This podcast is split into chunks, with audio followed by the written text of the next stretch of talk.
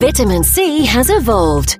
Ultrient Vitamin C is a cutting edge liposomal liquid food supplement designed for maximized absorption. Discover Ultrient Liposomal Vitamin C and receive 10% discount by quoting HR10 at abundanceandhealth.com. Hi, this is Steve Roest, and you're listening to Health Tech Hour on UK Health Radio. Each week, we give you the best news, views, and interviews from the health technology world. From CEOs and founders to entrepreneurs and clinicians, the companies and people that are shaping the future face of healthcare. All on the world's number one talk health radio.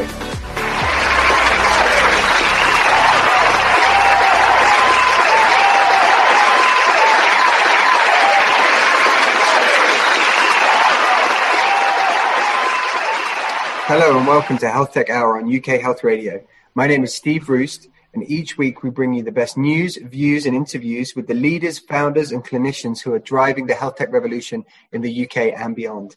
I'm a CEO and founder of a health tech company myself, and I'm passionate about the people and companies who are changing the world. Before I introduce today's guest, as always, I'd like to remind everyone listening, if you can please follow us on the socials, it's at UK uh, at Health Tech Hour.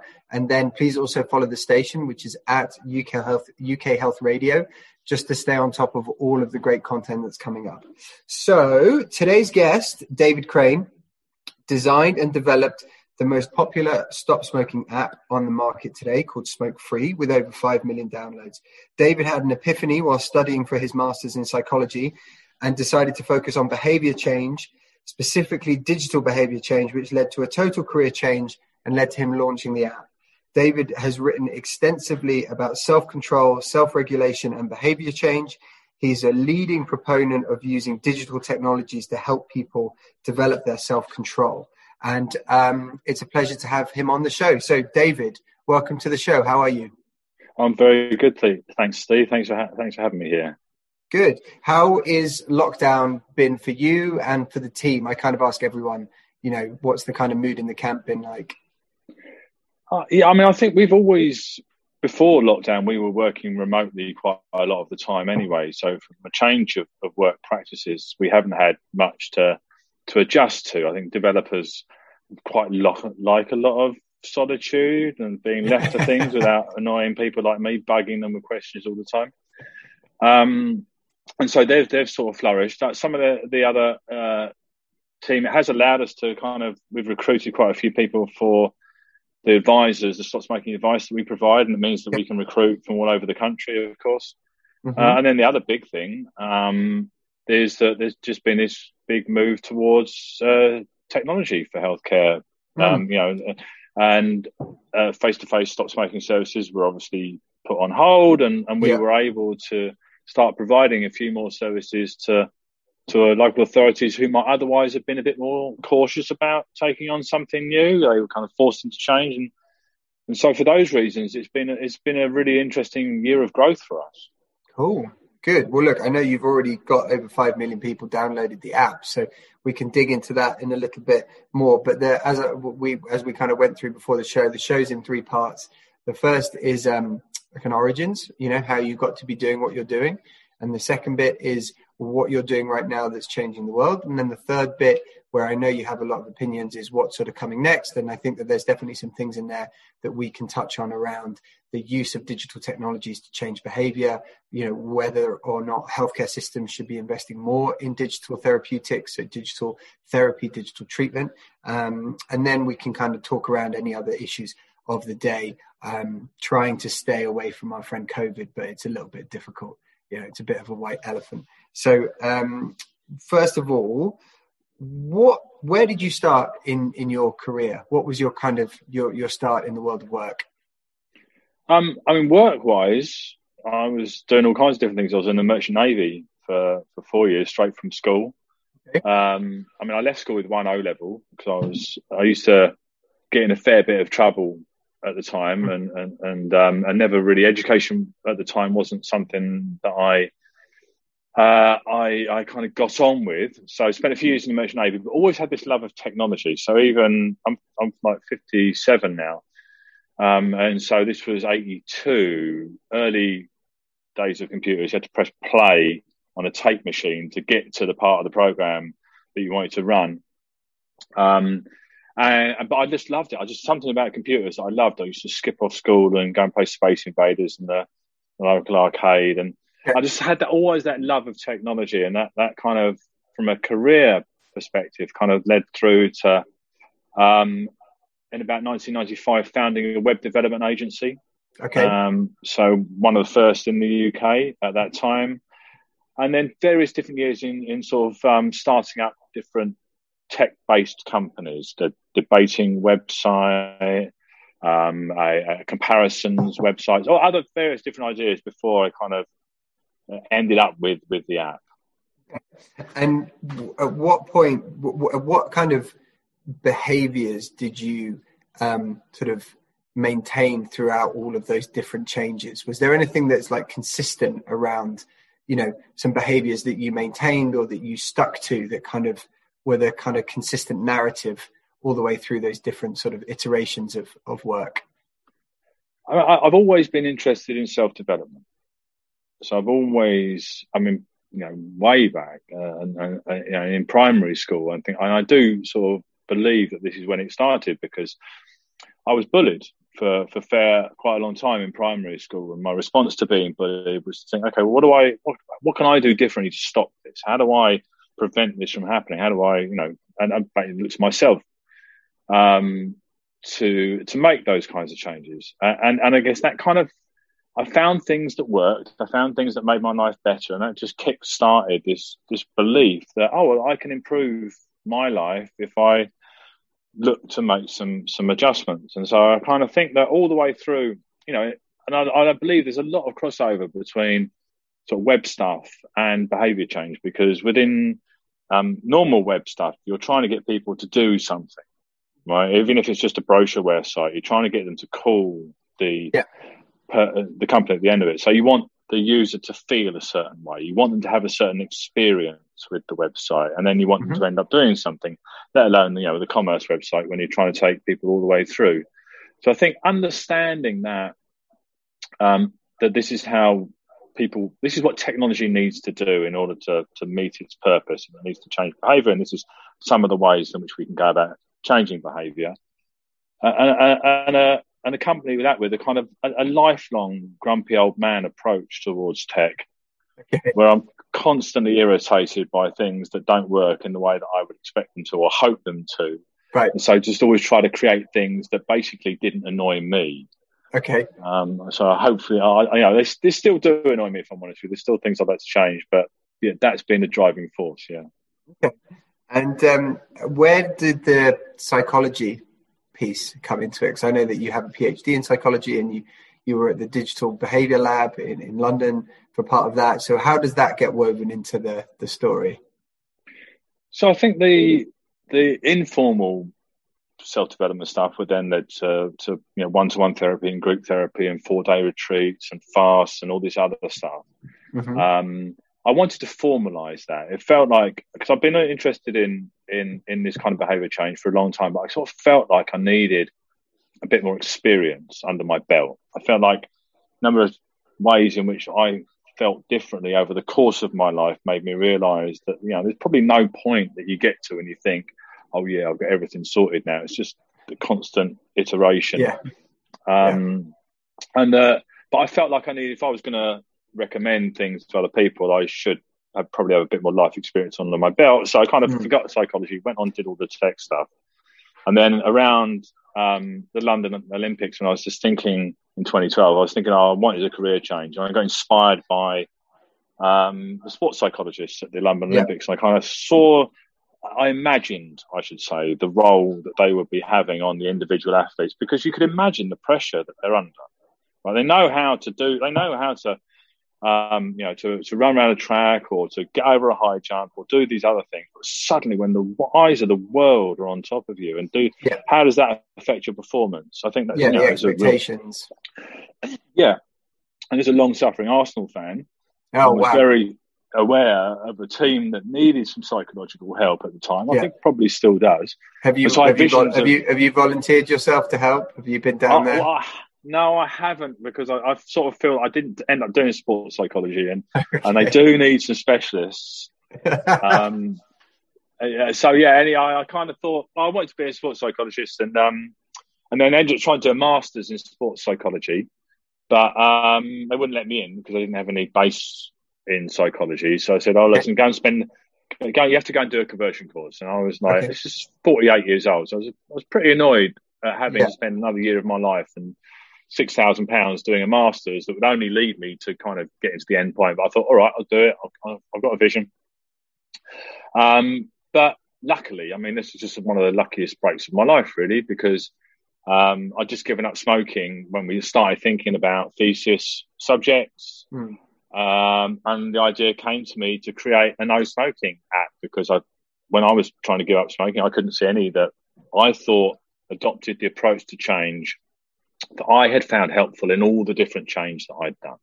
Okay. And what, and, what, what was that approach? Well, one of the big things I think is about seeing a sense of progress. Mm-hmm. So when when you're making change that requires continual effort, which almost all long term change does, smoking, exercise, diet, you know, we can start these things optimistic about the outcomes and, and, and, and believing that you know these wonderful things are going to happen to us, but we've got to we've got to keep making effort to deny ourselves the things that used to bring us pleasure, the, the rewards that used to give us, the ways that we used to manage our life. So we need to kind of constantly um, put resist temptation to the old behavior and then move towards the new behavior. And that that process, I think, is made easier if you can feel like you're making progress. If you can right. feel that today is better than yesterday. And is that is, is, that the same as positive reinforcement? Is that the same thing? It, it, it's like... an element of positive, positive okay. reinforcement. Yeah, it's kind of it's part of um, a control theory um, theory of behavior, which argues that um, behavior is goal driven, and okay. uh, we use um, self monitoring to work out where we are in relation to a goal, feedback to work out whether we're moving closer or further away from the goal, and then we put action plans in place to kind of shorten the distance between where sure. we are and the goal. So feedback, progress is really feedback. Progress is, okay. is, is a feedback mechanism that says this is how well you you have done so far. And, and within mm-hmm. the app, we show progress time smoke free and the progress the money saved and the cigarettes not smoked. And we show how health is improving and we show how um, we give badges for time progress. And we try to kind of constantly reinforce this sense that that, it's, that the effort is worth continuing to make. Yeah. um, and that's one of the things that we get a lot in the feedback um, people leave is they talk about the progress. They talk about how important that is as a concept or at the individual parts of it, the time or the money or whatever. Okay. And what, what was what was the motivation for you to do the smoking app as part of your thesis? Was it literally just a moment of sort of clarity where you said, "Oh well, I just gave up smoking, and that was quite hard." And I mean, was it that simple, or was there anything else to it? No, there was a couple of other things. So, um, um, so one of the theories of behaviour that, that, that, I studied at, at, University College London, which is the COM-B model, which is that behaviour is uh, uh, the B in behaviour uh, in the COM-B model is affected by capability, opportunity, and motivation.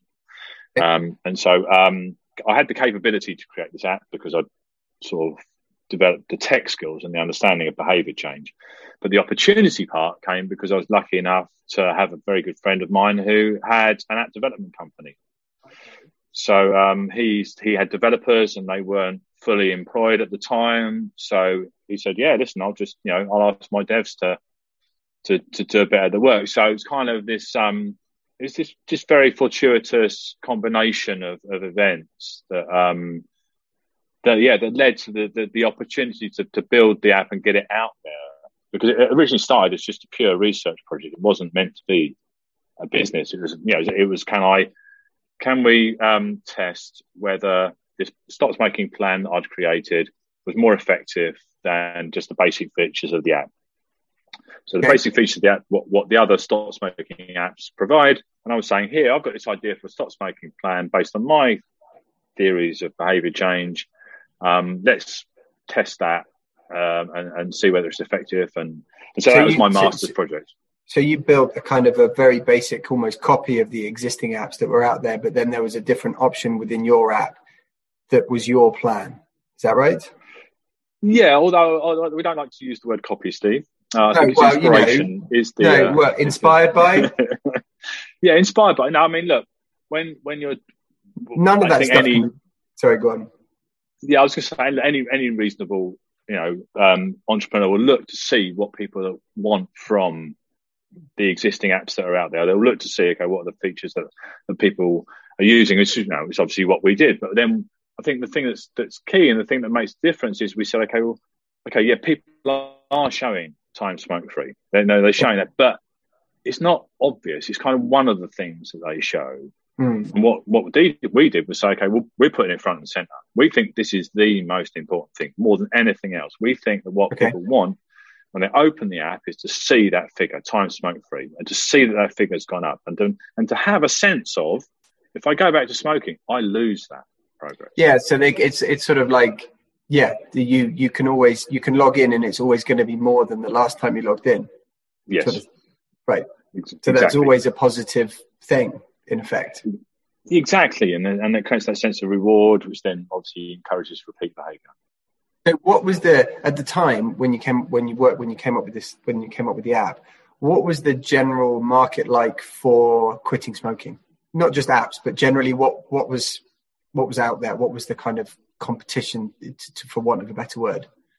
So there are two things that you need when stopping smoking, um, or the, there are two things that make quitting easier. One is medication, such as nicotine replacement therapy, Champix, um, and increasingly e-cigarettes. So these are the kind okay. of replacement. These these help you manage cravings, decrease withdrawal symptoms, um, and those kind of pretty well established. Obviously, vapes are um, an emerging thing, but that kind of area of the market was was was, was pretty well established. And we know NRT works, we know Champix works, and we've got pretty good evidence that vapes work. Um, the other side. Sorry when, sorry, when you say work, you mean help people to quit? Is that what you mean by yes, work? Okay, that's what I mean. Yes, I mean help people to quit. Okay. Um, and um, and then the other aspect is behavioural support. So, um, you know, fundamentally, what we're trying to do, get people to do, is to change habits. We're trying to un, you know, extinguish reward patterns that have been trod deeply over decades, often, um, and, and get people to form new kind of reward mechanisms and, and replacement activities. And this is a, this is a skill. You know, we're not born with this skill. This is a, every single person in the world has to learn this skill because it actually goes against what our core evolutionary behavior, which is to grab this stuff. So, um, behavioral support teaches these habit changing skills fundamentally. It helps people um, get through their quit. It does a whole load of things, but behavioral support until very recently has only been delivered face to face or sometimes over the telephone. So, like I've never smoked, but um, never been addicted to smoking. I am probably, you know, I would, I'd, I'd, confess that I've got a bit of a coffee problem. I decided over the last, I decided yesterday. I go through periodic. I go through a period where I, I'll, I'll drink an ever increasing amount of coffee to the point where I just, I need to quit and then so I did that yesterday morning. So I'm still suffering kind of like the withdrawal symptoms of that. But in terms of when you say face to face, do you actually mean there's a pathway where someone would sit down with an advisor and talk to them about their progress with smoking and how it's going and their feelings about it and what is that that was what was happening that or is happening yeah, yeah it's a program so it's a five week okay. program um, sometimes three months uh, really tried and tested very, very effective. Okay. Um, smoker goes to a, a, clinic, has a setup session, gets a plan tailored for them, gets advised medications, talks about difficult situations coming up and how they might handle them, and a few other things, and then comes in and checks in weekly um, for the next four weeks. Um, and you know, get, gets quit rates uh, forty to forty-five percent at the one month point. You know, it's, it's, one it's one of the most effective things that you can do uh, when you're stopping smoking. Um, and and so, but very underutilized. Uh, partly because you have to be fairly motivated to want to go to a stop smoking clinic on a weekly basis. Yeah, is it during is it during is it during like work time and things like that as well? Or they had some out of hours, but you know it's difficult for shift workers. Um, it's difficult for people who've got kids. Yeah. Um, you know, it's obviously been. Um, so I think that um, there's a number of different factors that make that underutilized. The second factor is that actually people don't reach out for support as often as we should. And as often, you know, we have this sense that oh, it's better to do it on our own. It's kind of somehow more um, um, the, the achievement is somehow lessened if we feel if we get support, which, which doesn't make any sense. You know, the top athletes in the world have world class coaches on them all day, every day. So, yeah. Um, but anyway, that's one of the reasons why um, behavioural support is underutilized. But convenience is a big factor, and anonymity is another one. You know, there is um, it's it's it's embarrassing, or you know, you don't really want to go back and admit to someone face to face, or it's hard to go back to admit to someone face to face that you you either you smoked or you're struggling. Even a lot of yeah. people just have difficulty admitting they're struggling. Yeah. If you're pregnant, you know, if yeah. you're pregnant and you go, you, you know, you really don't want to go back and admit that you're smoking at that point. So the sense of anonymity that a digital product can provide, yeah, can, can so solve I, those convenience and those uh, the anonymity issue. And is there? I, look, I'm I'm not an expert in this area whatsoever, but um, I also use an app um, to track alcoholic drinks. So just logging things, you know, doesn't do anything more than that. It was more out of a desire to try and um, understand how much I was drinking and how that related to the recommended guidelines, and, and just right. on on a drink basis. And what um, and I think that there, there's definitely an aspect where if you are in a situation where you can't admit to having done something because of a stigma or a shame, then there's a risk of you just walking away from the entire effort. You know, because you you you sort of if like I could I can see why.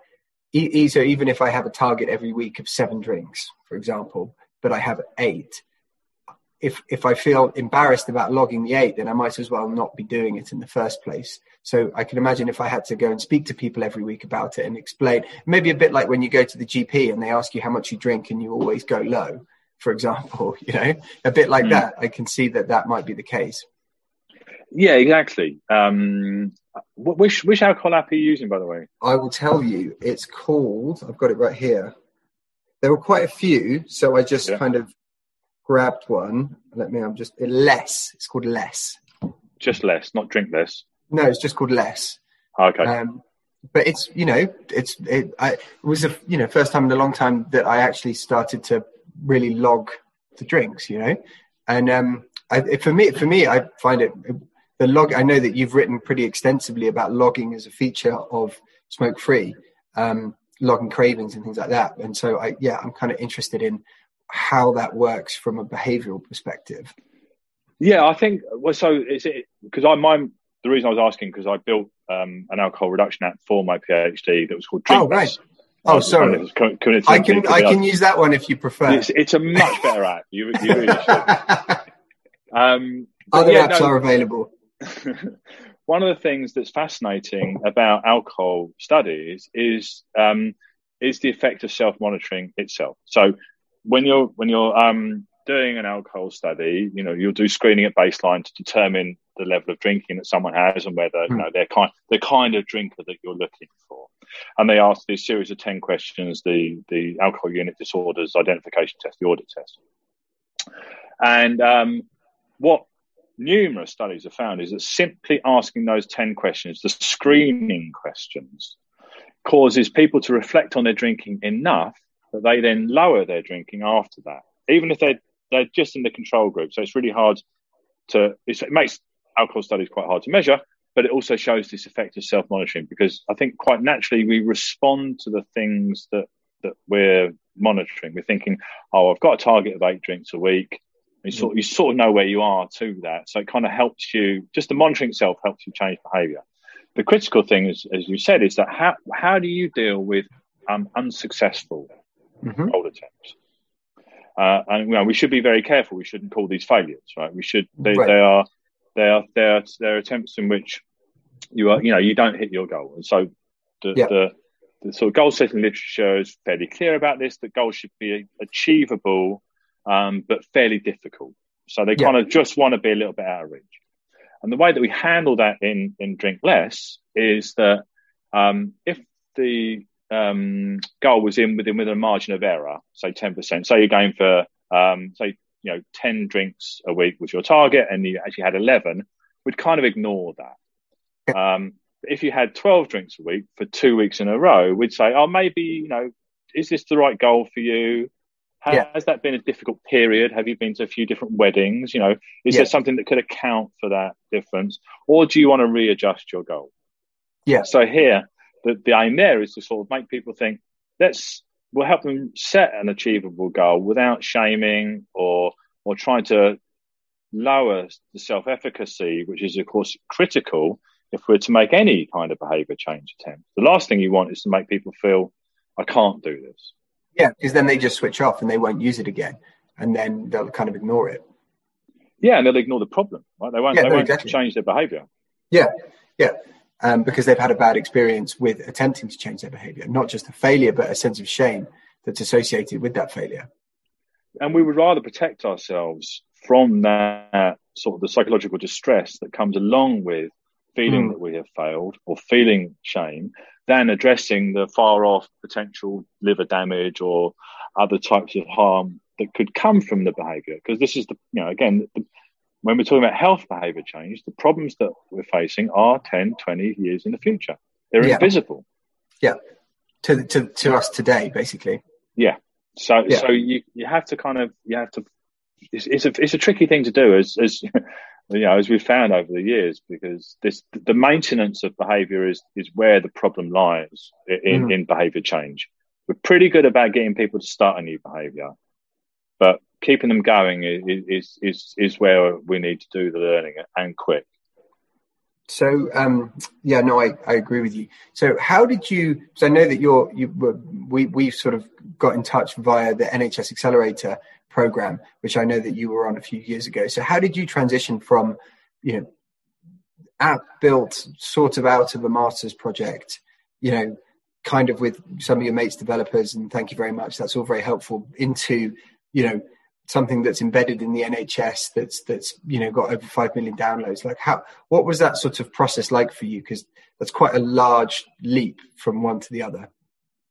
It was very gradual. Um, so we we carried on. It, it, was clear that we had something that people liked from the off. I was mm.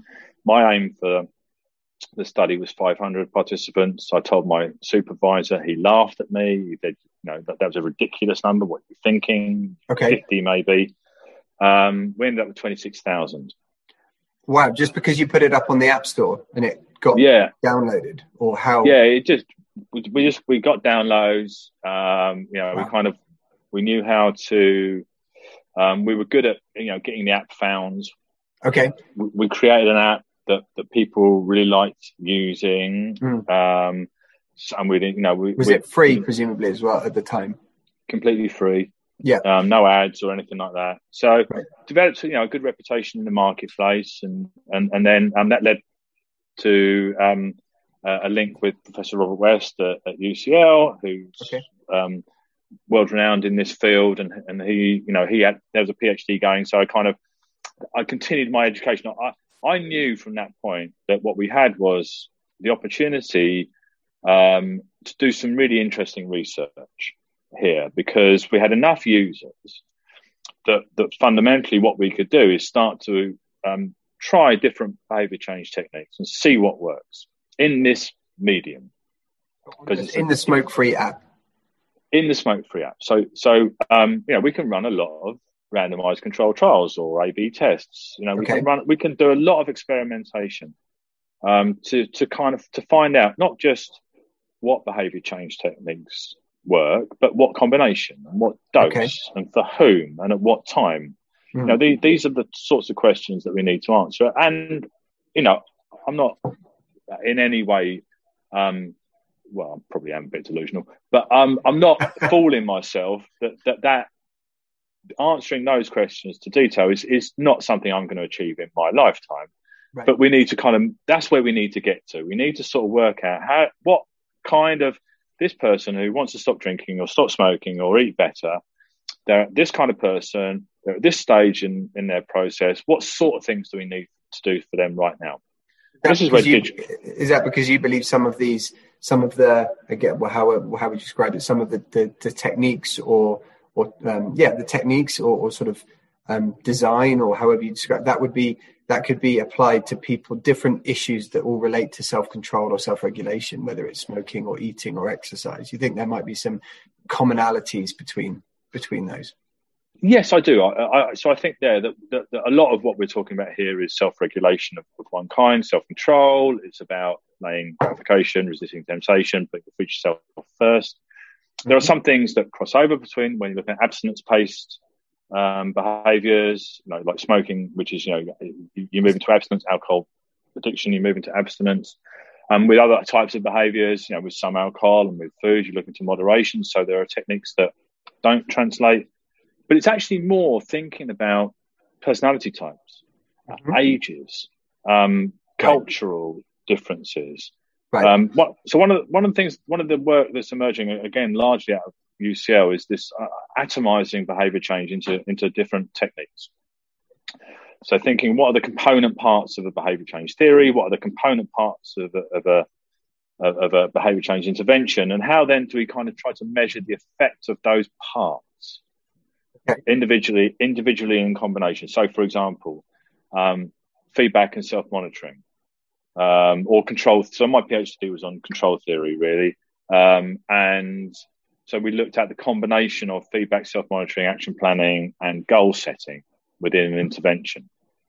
Um, but what if you were to say, okay, well, some people need different amounts of feedback or different types of feedback? For example, some people might want really positive, supportive, kind of, um, you know, cheery, yeah. bright, yeah. and some people may want a bit more of a dour, sergeant major, pull your act together, what are you doing? You know, some people may respond better to that. Yeah. And, and, and, and some people may respond well to that kind of feedback at one point and, and, and, and the same person to a, to the different kind of feedback at another point. It's mm. sort, basically what we're talking about here fundamentally is if you had an expert stop smoking advisor or alcohol counselor or someone in front of you mm-hmm. who was able to respond to you in that moment and had at yeah. their resource and, and a range of different techniques, what would they say? Right. That's what we're trying to get to with digital. Trying as best as you can to create that within a digital platform without that face to face. Yeah. And yeah. so I think that's the ultimate aim of these behavior change interventions. And you get there by looking at, okay, what, how, what are the component elements of the intervention and how does that affect this particular group at this particular moment in time? And then, you know, 50 years later, you might end up with something that's, that's halfway there. Okay. So, um, just for everyone listening who may not have the app, talk us through someone downloads the app and then what happens? So, it's smoke free, it's on iOS and Android, I, have seen. So, what happens? You get the app, then what happens? Uh, so, a few basic setup questions um, about number of uh, smokes per day and, and, and quit date that allow us to calculate these um, figures so that you land on the, the dashboard and instantly there's kind of something there about either your quit date's in the future, then the countdown to your quit date. Okay. Uh, if, if, if your quit date is right now, then we show time smoke free in seconds, you know, increases in okay. seconds. Um, cool. And obviously, so there's kind of something there straight away.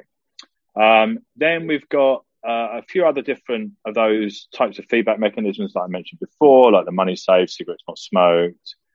Um, were those, were, those, are, sorry, were those features around when you started the app in other in different places, or was that was that? Is, have you done something there that's sort of a new evolution of of these metrics, or however you call yeah. them, metrics measures? Yeah. So there's a there's a couple of things I think that we've done to add to the um to, to these to these pre-existing kind of uh, calculator type things. Like I said, one of them is just understand their importance um, and, and users uh, and put put those things front and center. Um, the second thing is to understand the, the importance of the granularity um, and to show progress. And then there's other things like, you know, so if you scroll on the time smoke free thing, you actually see the total number of seconds, know, which gets to a million, right? Or total number of days or hours. You know, and that, you know, those get to big, numbers quite quickly. Yeah. Yeah.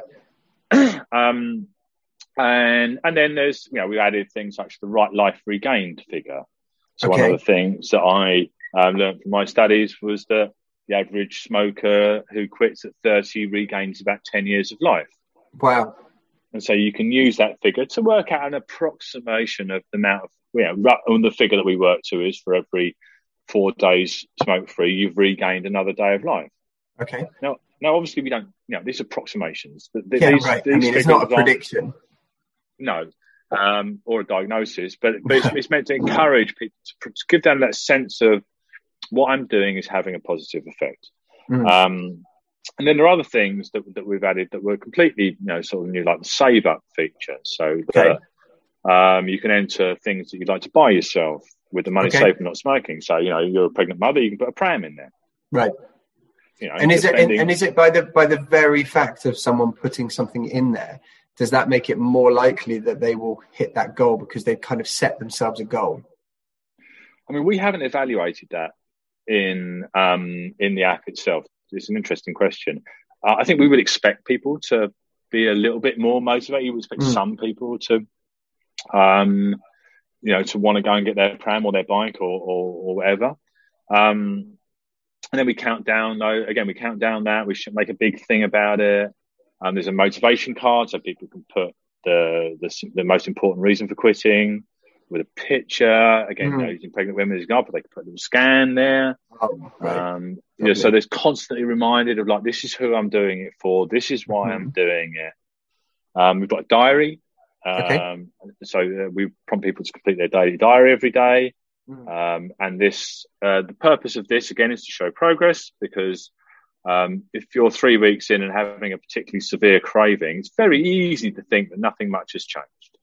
Oh, it's just as bad as it always was. I'm, I'm suffering this. Oh, I'm fed up with this. I keep having these cravings. Oh, sorry, I'm just going to go back to smoking. Right. Um, but if you've got, if you can, if you've logged your cravings and you've logged their severity, and then you can see a little graph on them, you'll be able to spot. Actually, no, this is relatively infrequent now. It feels intense. You know, we're not very. Our right. autobiographical memory is not very good. We're not really good at comparing ourselves to previously. So mm. these types of mechanisms help with that. And that is that why is that why you guys encourage people to log the cravings? So because you you know that they will get less, so it imp- provides sort of an empirical baseline for people to refer to that provides further encouragement for them that they're nearing the end of the tunnel, sort of thing. Exactly, exactly. It's just like you know, this is this is what's happening for you, you know, and this this is clear evidence, as you say, that you know that things are getting better. Um, and, and similarly on those lines, we've got cravings feature that um, that allows people to categorize their cravings by by um, how they're feeling, what they're doing, and who they are with. And so that um, over time you can develop just a bit more insight into, oh, you know, that bloke Steve. Every time I'm around him, you know, I'm always end up looks how many times I crave when I'm around him because he's another smoker. And then just a bit more awareness around cravings allows the smoker to be a bit more prepared to maybe you know stick another patch on when they go and see Steve again, or you know not see Steve for a few weeks, or you know in other way mitigate the the kind of the trigger that might otherwise cause them a problem. Um, and then we move into these. We've got a couple of um, stop smoking plans within the app. So the idea really with all these tools is to provide a range of, way, of, of things that people who who are looking to quit might benefit from. From the people mm-hmm. who just think, I don't, I don't need much support. Right. Just give me, just tell me how well, you know, I want to see how time smoke free. That's all they want. Mm-hmm. To the people who want all the, you know, all the bells and whistles.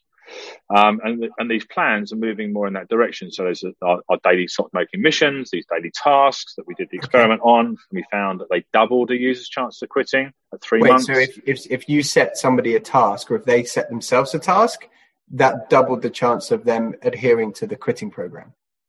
Yeah, so we set wow. them a task, and, and, here we're not even measuring whether people did the mission or not. We're simply right. looking at whether people were offered the missions. Oh, wow. People who were offered the missions were twice as likely to be smoke free at the three month point as people who had used the, the other four features of the app. These what kind of what, what kind of missions are they? So there are um, things about boosting self confidence. Uh, so um, as you get on in your quit, so the week, uh, week long point, we ask people to sit in a comfy chair and to breathe deeply five times in a row and let a little smile come across your face and reflect okay. on the. So we're kind of reinforcing the achievement there. there are things, task, missions where we ask people to research uh, medications, um, things that might work for them. Okay. We ask people to look at um, why they might want to stop smoking, to form a list of those types of things. We ask them to form plans. There's a golden rule about not stopping smoking. The, it's called not another puff, no matter what. We get them to repeat that as a mantra. So little, basically little things that are designed to be five, 10 minute tasks, not, not big onerous tasks, hopefully rewarding in themselves. People get a little GIF. They, if they mark it as complete, they get a nice little funny GIF at the end that feels rewarding, hopefully. Um, and based on different, you know, these different behavior change techniques that are used in face to face services. Okay. So this idea. How, sorry, go on.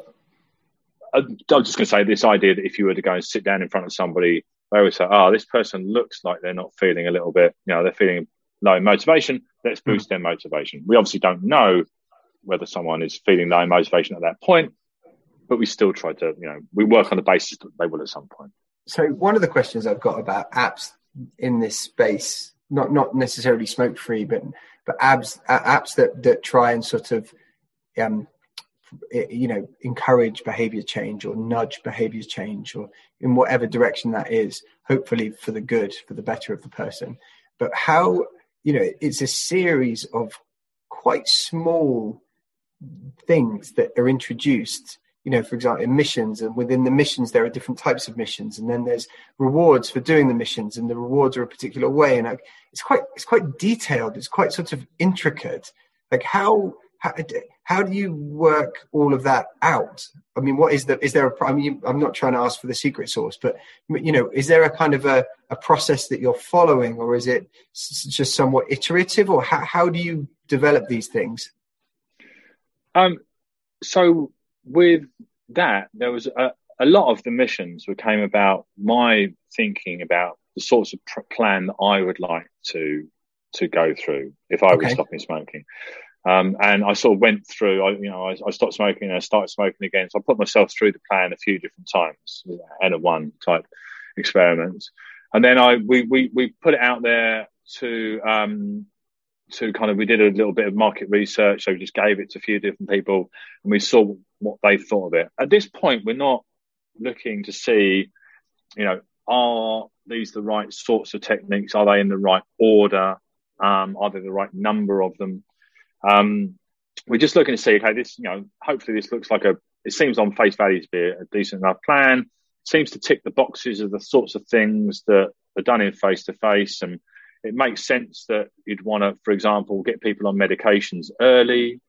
So we'll put people on, you know, put on medications earlier than than than boosting their positivity about how well they've done. You know, so there's a certain obviousness to the plan, and there's a certain amount of just like you know, hoping that it works. Um, and you know, obviously we've got it in a form that, that seems to work, and and, and what, the work that we're doing now is to improve that. Um, iteratively. Uh, but I think in order, you know, that this isn't just about our app and the other things that your um, audience could potentially use it with it. It's like, well, look at what the evidence says. Are there any kind of try and tested open source or publicly available plans that you could maybe adapt? Um, Uh, and you know, can you put something together that makes logical sense? Who in this field could you get to to kind of review those for logical consistency or, or you know or evidence, and then you know put it out there. So it's, it is a process that could be followed. But yeah, it is you know it's quite detailed because you're you're you know you're, you're trying to come up with a plan for people that that makes sense. So I think it does take a while. Yeah, and the, you know it's it's it's it's the missions, it's the logging. You know, there's just so many. There's a lot of, of features, and all of and you know there's a there's a thinking behind each one and there's a you know it's not just the feature it's how that feature's expressed and how the people interact yeah. with it so it's just it just strikes me as quite quite intricate um and so other, how do you so go on so the other thing i was just going to say because the other plan which is delivered by a chatbot um have you frozen hopefully you can hear me okay um, give him just a minute to oh there he is he's back hello yeah. david you cut out for a second there sorry about that uh, so i was saying that our chatbot which is the other plan that that basically delivers um the standard treatment program, which is what you would get face to face. So there is okay. this program created by the National Centre for Smoking Cessation and Training. So our job was to, you know, to implement that digitally, which is still has the same issues about how do you make it work in this medium, but at least you're not starting from scratch. Well, let's talk about um, the success of the app and how you judge success of the app. So it's got over 5 million downloads, which is obviously testament in of itself. I've read some of the reviews. They're, you know, amazing. People rave about it. But, but from a, I mean, if you do this from a clinical perspective or from a sort of empirical perspective, how, how do you judge the success of, of the app, but also a particular feature? You know, why do you keep something on there? How do you know that that feature works versus not having it or having a different feature? So the, the primary outcome measure is effectiveness, uh, okay. uh, measured at different time points. But it, we're always looking to um, to do things that improve the effectiveness on the app on the basis that you know as a long term strategy, people will gravitate towards things that are more helpful than others. Mm-hmm. Um, and so, so a lot of the things that we do are like how how does this improve outcomes at a particular time point? Usually one month, because you know you'd like to go for the longer time points, but one month is, is sort of allows us to do a few different tests. But there is another, you know, very important criteria when it comes to the, you know, uh, small businesses like ours, which is revenue. So we need to find a way of, of, of, of ensuring that we've got enough revenue to, to sustain the business, mm. um, whilst not compromising effectiveness or compromising integrity because we yeah, can't. yeah, like driving people towards the premium service, you know, because you need to generate some revenue when actually that might, I don't know, that might not necessarily be the best solution for them. Yeah, exactly. I mean, I think that it, I would just refine that a little bit because what we try not to do is use the psychological techniques that, that maybe are manipulative. Yeah to drive people towards their techniques. What we try to do instead is say, actually, we believe these are the things that are most likely. So we try to have more of a straight up approach to yeah. um, to, to, sales and, and, and try to level with people because that that trust when you when you're trying to get people to change their behaviour, it's critical that they trust you. If they don't trust you, they're not going to listen to you. So, but I, I imagine, or I don't, I, you know, I can imagine it would be a terrible experience for someone that was involved in a behaviour change app or process and then suddenly halfway through or you know in order to progress that that you know the paywall comes down you know that would probably be an unhelpful situation for that person. Yeah i think and, it's a difficult one because we haven't managed to solve the problem of how to to fund these types of apps. You know there's the, the digital therapeutic idea which is which is very interesting but i think that but we also do want users to pay for this. I think there is a need mm-hmm. with, with because I think that there's a value in paying for the app yourself for, amongst the people who can afford it. Um, but I also think that with the smoking in particular is something that is increasingly found in lower income communities who, you know, you know, the cost of an app is prohibitive, especially yeah. when it doesn't have that kind of reward that smoking would get. So we need to find a way uh, uh of, you know, of covering the cost for these low income people. Obviously, the health benefits are enormous. The return on investment is enormous. Mm. Um, so let's yeah. let's pick up on that because I know that we talked about that in our in our show planning, which is that whether or not the NHS, you know, before it was already looking at this, but potentially, particularly now because of COVID, will there be more investment going into digital replacements for traditional face to face therapies such as smoking cessation? Um, you know, which you know, obviously smoking cessation has a hugely valuable impact on the health service. It's you know the most I think it's like the, the single most important or effective thing that anyone can do to improve their own health. You know, and and also for the health service, which is why they sort of make it such a priority. Um, is that something that you have had some discussions about? What's your view on on that? Because that might be a, a you know, you're, you're, one could argue that by providing a free app to people, you're you're providing a public service. Yeah, I think the um because obviously what we want to do to get to this goal of having a more effective app, more tailored app, requires a, a, substantial amount of investment. You know, you need a lot of people. On, ongoing investment. You know, it's not it's not easy. No, exactly. So this is not something that that you know we can fund ourselves. We need support from well, we need the people that benefited from it to to, to contribute to it. And mm. if in, in some cases, the people that are benefiting from it are the people in you know, middle to higher incomes that can afford to pay for it. Fantastic. Thank you very much. You know, that's a great, it's not too expensive for them in terms of the cost of a packet of cigarettes. Sure. Um, but it makes all the difference for us. But then, like I say, there's, you know, the, prevalence of, of smoking in in, in uh, socioeconomic groups is is much higher than in other groups, and and for them, you know, the the the, the cost, the thirty pound cost of an app, um, which is the, our premium product, and and, and and more, which is you know the, the, where we would end up probably, is just not. It's just going to put them off. It's going to be a barrier to great yeah. for them to go. I want to use that. And also at the same time, it's unlikely or impossible if you know within in a post-pandemic world for those people to um, that it's, it's, unrealistic to expect them to actually go to a face-to-face service um, either. So, do they? We just give up on on on you know certain groups giving up smoking. I mean, yeah, doesn't seem to make exactly. Sense.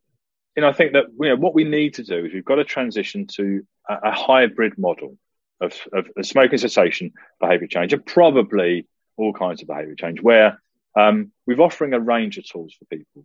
Uh, and the, the, the face-to-face tools, the most expensive tools, are reserved for the people who need most help. Yeah. The people that are really struggling, the people that can most benefit from that. Most of us can actually do either the whole thing digitally or a lot of it digitally, and then digital mm-hmm. can just be a supplement. So, um, getting from where we are now, which is where there, the evidence base for these kinds of treatments is low, um, and so you know, obviously we need to build an evidence base around to show that it's effective. Wait, just run me through that because you, you, said a, a, well, you, the the evidence for their efficacy is low, or what do you mean the evidence base is low? Yeah, so the ev- the overall evidence base for digital interventions is, is not substantial.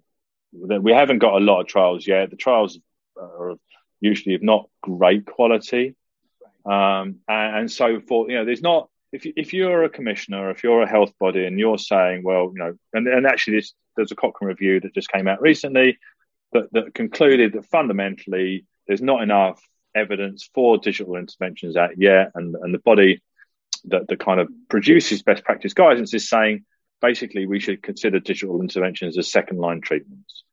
Which you go, okay, you go, okay, yeah, I kind of get that. If the, the first, the, the gold standard is face to face services, but that doesn't mean you shouldn't provide digital services. You, you know, you need to provide them in concert with face to face services, both to mean, as you said, that more of the resources can go and more of the people that need them, or the resources can be spread more widely, or you can just reach people who won't ever go to face to face.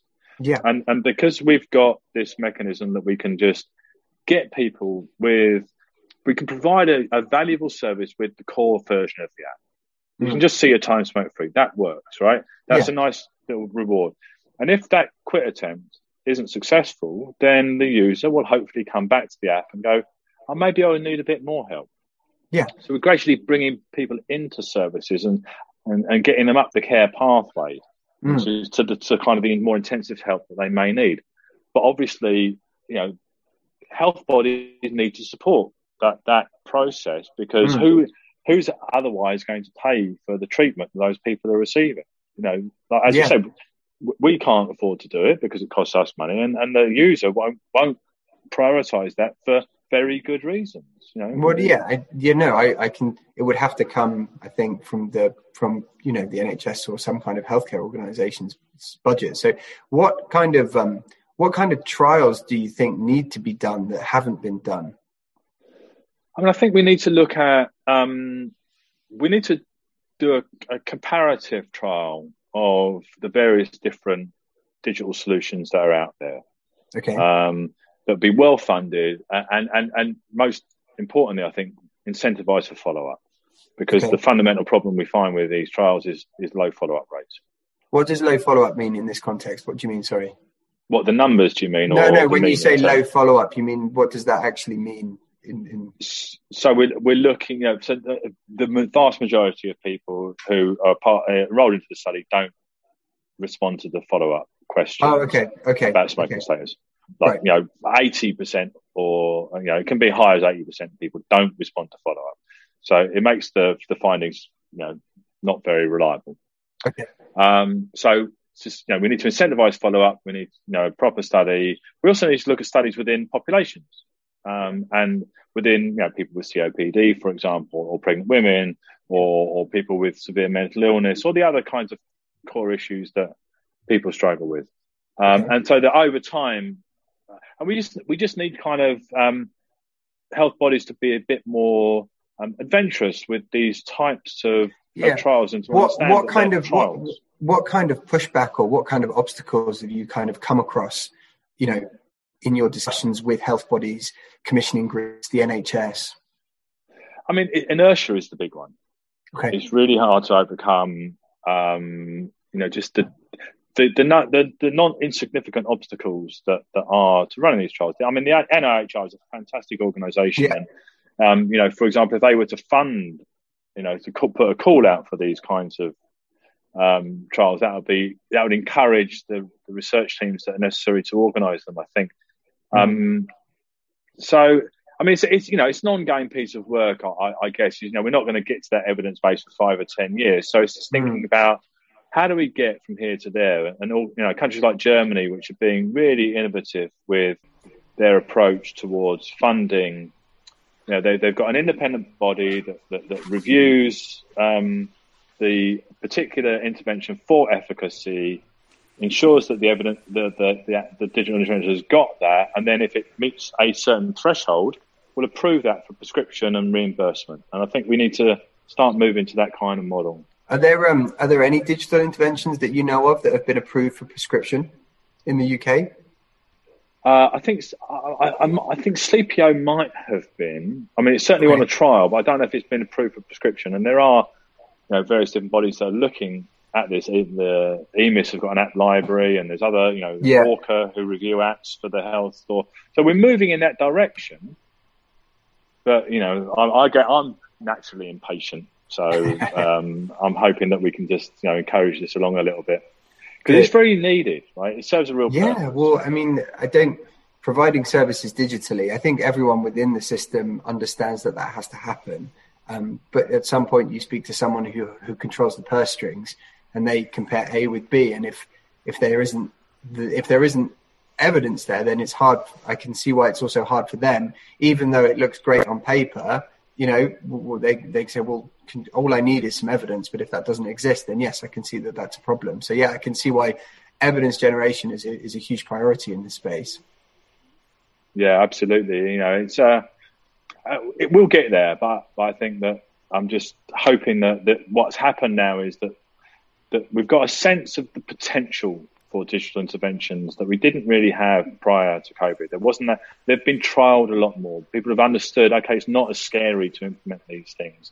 They can have a positive effect. We can do it without much negative pushback. And if that is one of the things that comes out of this whole experience, then I think that we'll be in a much better place in the future. Yeah, and smoke is blazing the trail. Yeah, well, we, we, we, we hope so. We like to think so. That's where we want to be anyway. Good. Well, look, David, on that note, I want to say thank you very much for coming on. I found the discussion about behavior change extremely interesting. I think what you guys are doing is, is, is great, is a public service, as I said, and I, I wish you all the best. Hopefully at some point, you know, we can have you back on and, and find out how things are going. But thank you for coming on and thank you to everyone for listening. Thanks very much. Yes, it's a great pleasure. I really enjoyed the conversation. Great.